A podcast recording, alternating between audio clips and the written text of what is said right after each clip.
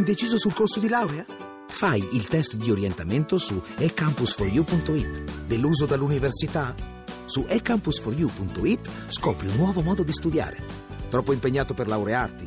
Il piano di studi lo progetti tu su ecampus4u.it. Università eCampus. La conosci? La scegli. Voci del mattino. Sandy Waugh Bradshaw. Marion R. Britton. Thomas E. Burnett Jr. Quella che stiamo sentendo è la celebrazione che c'è stata ieri negli Stati Uniti per ricordare l'attacco alle Torri Gemelle, a 14 anni dallo schianto sulle Torri Gemelle, una celebrazione molto sentita, come ogni anno negli Stati Uniti, molta emozione tra i familiari, che però erano solamente un migliaio, molti meno che negli anni scorsi. Noi ci, molti osservatori si, si, sono chiesti, è un segno che sta iniziando anche il processo dell'oblio? Gli Stati Uniti cercano di cancellare quella pagina terribile della, della, storia americana degli Stati Uniti e intanto oh, però Barack Obama nelle celebrazioni del quattordicesimo anniversario dell'attacco alle Torri Gemelle ha affermato che gli Stati Uniti, l'America è più forte che mai, però l'FBI ha messo in guardia dalle minacce di sedicenti hacker dell'ISIS. Ieri c'è stata anche paura alla stazione di Washington che è stata evacuata per qualche ora dopo una sparatoria. Questo perché? Perché un uomo ha coltellato una donna e gli agenti eh, gli hanno sparato eh, l'uomo è stato ferito e morto poco dopo, è stata però esclusa per fortuna la matrice terroristica. E ci sono però eh, scenari che mutano eh, quotidianamente, ci sono alleanze eh, per la lotta contro il terrorismo di matrice islamica. In questi giorni c'è stata anche una novità Самолетами, которые направляются в Сирию, Российская Федерация направляет и продукцию военного назначения в соответствии с... Quello che stiamo sentendo è la voce del ministro degli esteri russo Sergei Lavrov che uh, ha chiaramente detto uh, la, la Russia continua ad aiutare Damasco, ha detto chiaramente che non ci saranno solamente aiuti umanitari ma anche aiuti a livello uh, militare.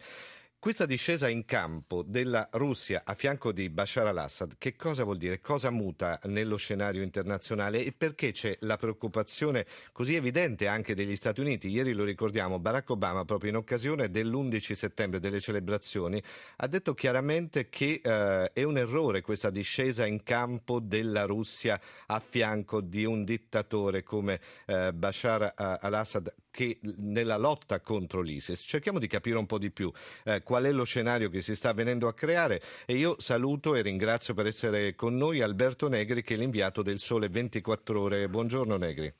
Buongiorno a voi. Benvenuto, benvenuto su Radio 1.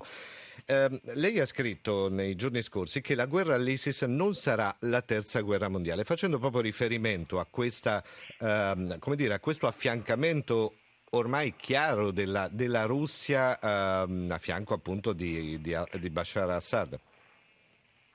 Ma veramente l'affiancamento della Russia di Bashar al-Assad e del regime siriano c'è da 40 anni. Eh sì.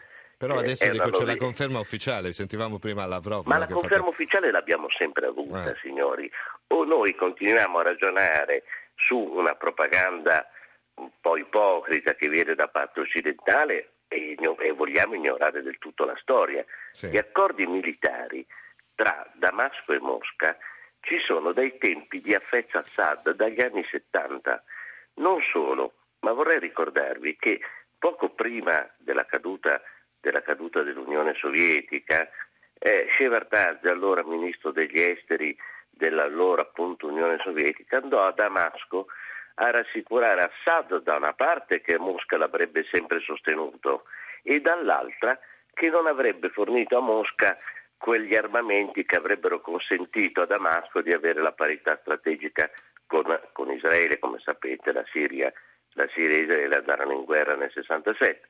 Bene, ora tutto questo non è una novità, non solo non è una novità, ma Mosca non ha mai nascosto che sosteneva il regime di Assad. Uh-huh. Adesso non so che cosa abbiano letto in questi anni i miei colleghi sui giornali, ma eh, questo aiuto c'è sempre stato, addirittura Mosca eh, aveva non solo sostenuto Assad, ma aveva anche ricevuto parecchie volte, anche recentemente, esponenti dell'opposizione siriana nel tentativo di puntellare un regime che Mosca sa bene che è un po' al capolinea, cioè che è in grande difficoltà e l'idea dei russi è quella poi di arrivare a una soluzione, a una soluzione di transizione e certamente adesso sostiene, sostiene la Siria, in Siria la base, la base, russa di Tartus c'è appunto da 40 anni, sì, non da sì, oggi, sì, la meraviglia occidentale, ecco a me sembra un po' quella, quella un po' che poi viene esibita un po' ipocritamente quando ci sono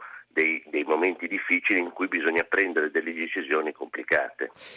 E certo, ieri eh, dire, le parole di Obama hanno avuto una, una certa eco, no? cioè, la strategia russa ha detto di soccorrere Assad, ritengo che sia un grande errore e poi ha anche insistito eh, Mosca è destinata a fallire con, questa, eh, con questo dire, affiancamento ormai ufficiale di, di, di, di Putin ad Assad.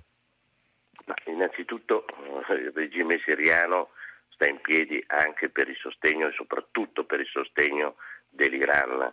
L'Iran sì che ha già uomini sul terreno come i Pasdan e poi indirettamente gli Hezbollah libanesi che da quattro anni, da quattro anni combattono a fianco delle truppe del regime di Damasco e sono quelli che hanno combattuto liberando anche i villaggi cristiani, i villaggi cristiani del Calamone, insomma sì. sono cose che io le ho viste con i miei occhi, eh, forse le avranno anche ascoltate e saranno giunte alle orecchie anche di Washington in questi anni, ma io non, non voglio entrare in questo se non chiedere ai governi occidentali quale soluzione hanno loro in tasca alternativa al fatto che i califati jihadisti si impossessino della Siria.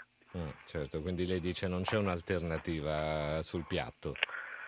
L'alternativa mi sembra pe- peggiore, del, peggiore del, del, male, male sappiamo che nessuno certo. ama Assad, né, né, i russi né gli iraniani, questa guerra costa un sacco di soldi a tutte e due e sanno benissimo che, è, che il regime di Assad non è una soluzione, però mi vengono a dire qual è l'alternativa.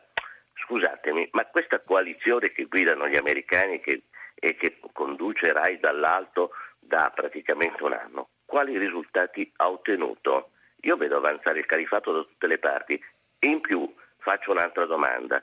Scusate, ma il califato dove sta? Qual è la casa madre? L'Iraq. Certo. Qualcuno ha deciso, eh, guidato dagli Stati Uniti, una, un'offensiva per riprendere Mosul o Ramadi, città di milioni di abitanti dell'Iraq medesimo? Non mm. mi pare. Quindi qualche cosa bisognerà fare. Oppure lasciamo che avanzino i jihadisti, lasciamo che la popolazione irachena iran- e siriana e irachena anche scappi e fugga davanti proprio all'avanzata, all'avanzata dei jihadisti, perché questa è la realtà. Ormai l'Europa confina con questo califato. Salutiamoci Negri con una, diciamo, una ventata d'ottimismo. Questo titolo mi piace molto. La guerra all'ISIS non sarà la terza guerra mondiale e il titolo appunto del suo pezzo. Perché?